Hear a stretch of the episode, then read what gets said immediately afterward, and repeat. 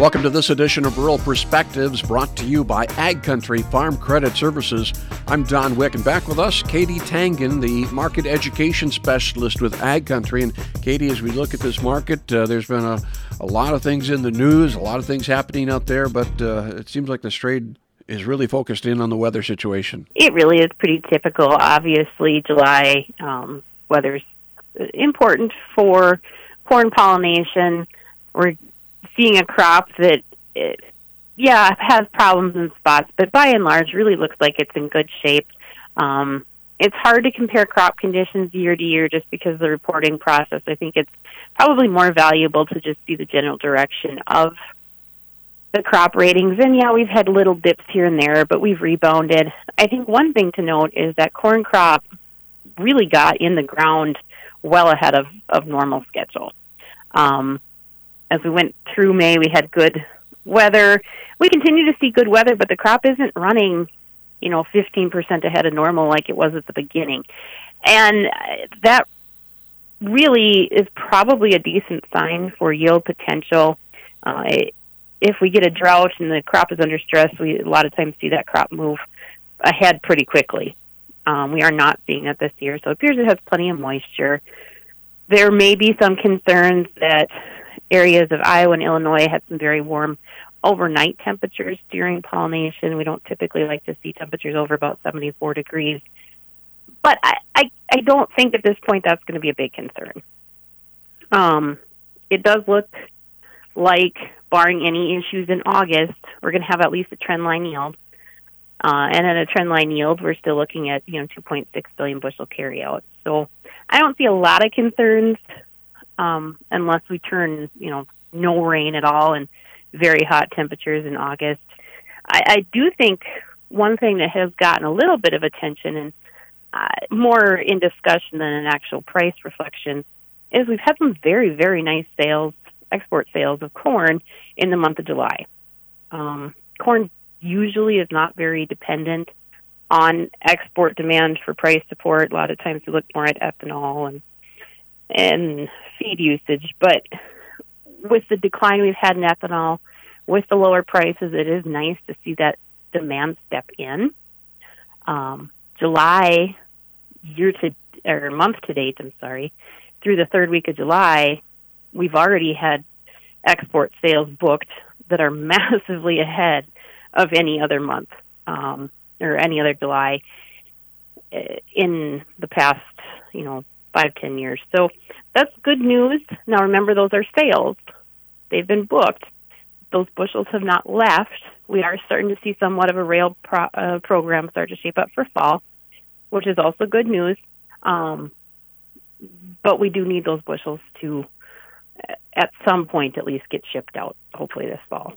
It does seem like the tensions between the, the U.S. and, and China uh, have been ramping up here as as of late.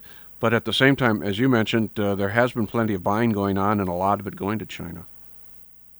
Eh, that's exactly it. Yeah, uh, I know the political rhetoric has stepped up. Know, there's probably a lot of reasons for that.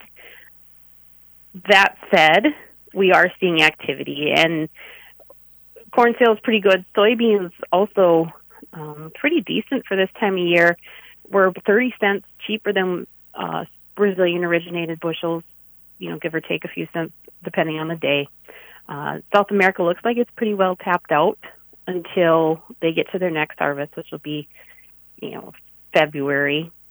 Um, so that helps us out. And then the U.S. dollar looks like it's starting to weaken. It's not really to a point yet where you can say, oh, geez, or, you know, it's finally starting to turn, but it's looking like it's going to start weakening. The real has strengthened. That makes us a little bit more competitive than we were anyway, so we should just really see those export sales of beans start to step up.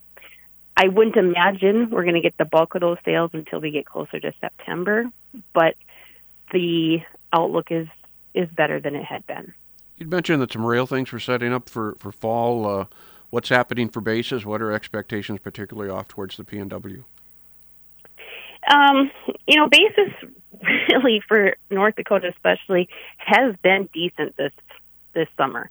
Uh, there's a couple different reasons for that. One is the 2019 crop, as, as a lot of people know, wasn't particularly uh, good quality in a lot of cases because of the tough harvest we had. So remember that basis is assuming you deliver number two corn.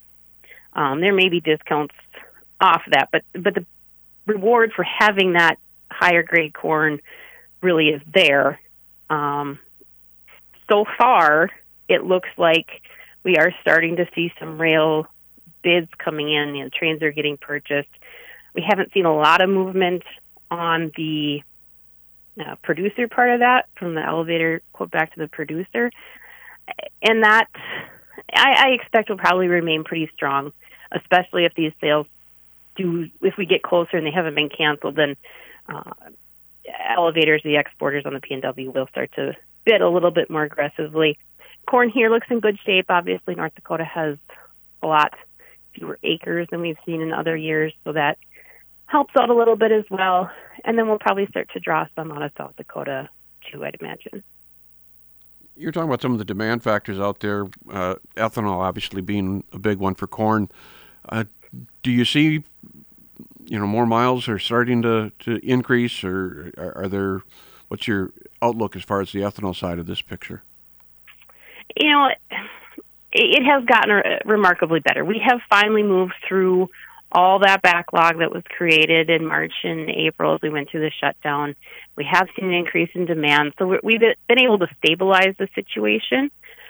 Um, you know, that said, this whole uh, COVID thing happened at a point where, you know, we're also seeing issues with RFS and and some of those small refinery exemptions. And it's really been a test for the ethanol industry as a whole. And I, I think we're finding out who the more efficient producers are.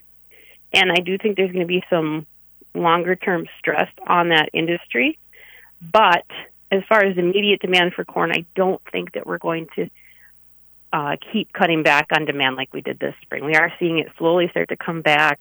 Um, certainly ethanol plants in in North Dakota. Some are, are not actively bidding yet. They're they're still just drawing in hand to mouth, but um, other plants doing very very well, and I, I think that's going to continue. Hopefully, we don't see too much a resurgence in the virus, and that's the one thing that we just don't know. You know, we don't know what kind of shutdowns we're going to see going into into the winter season, and I know that will be watched very closely by the industry talked to someone last week and they said this wasn't a black swan event, but COVID 19 was a flock of black swans. Uh, there's so much uncertainty and, and I think a lot of anxiety uh, as we've seen some of those uh, coronavirus cases uh, increase here. Uh, does that kind of serve as a, a backdrop to everything we're doing here in the marketplace? It really does. Um, it's getting better. It's certainly not the same as it was when it initially hit. So you have that shock factor kind of wearing off. People are getting a little bit more experience in managing through it. Um, and, and, you know, I, I think too, there's probably ramp up in some cynicism uh, regarding the whole thing. But whatever happens, uh, we in a way know better what to expect. Now that that's going to change from here to there, but it seems like we've gone through the worst of it, and in a lot of you know buyers' minds and a lot of traders' minds, now they have something to compare it to. It may not be a perfect comparison, but once you have a little bit of that background, it takes some of the the shock factor out. It, it doesn't mean it won't be tough, but it does take some of that shock away, that initial you know emotional reaction. Katie, do you think we're going to see some long term changes in, in how we do business uh, based on this pandemic? You know, might be a little bit over my head, but I I think there will be. Um, you know, to what extent I don't know. I think in a lot of ways people have learned they can do business a little bit, you know, further distance. Farmers though they still seem like they really um, be better with that personal contact. And it's still possible. It maybe has to be a little bit more scheduled and a little bit more regimented. But um, certainly, you know, a lot of suppliers and um, any company that deals directly with farmers has basically put back into place that face to face business dealing. And, and I do think there's going to be a lot of emphasis for that to try to continue. We have to evolve and we have to be able to find safe ways to do it, but but it does seem to be coming along. Yeah, we've we've all had enough screen time, I think, with uh, we're in a Zoom world today.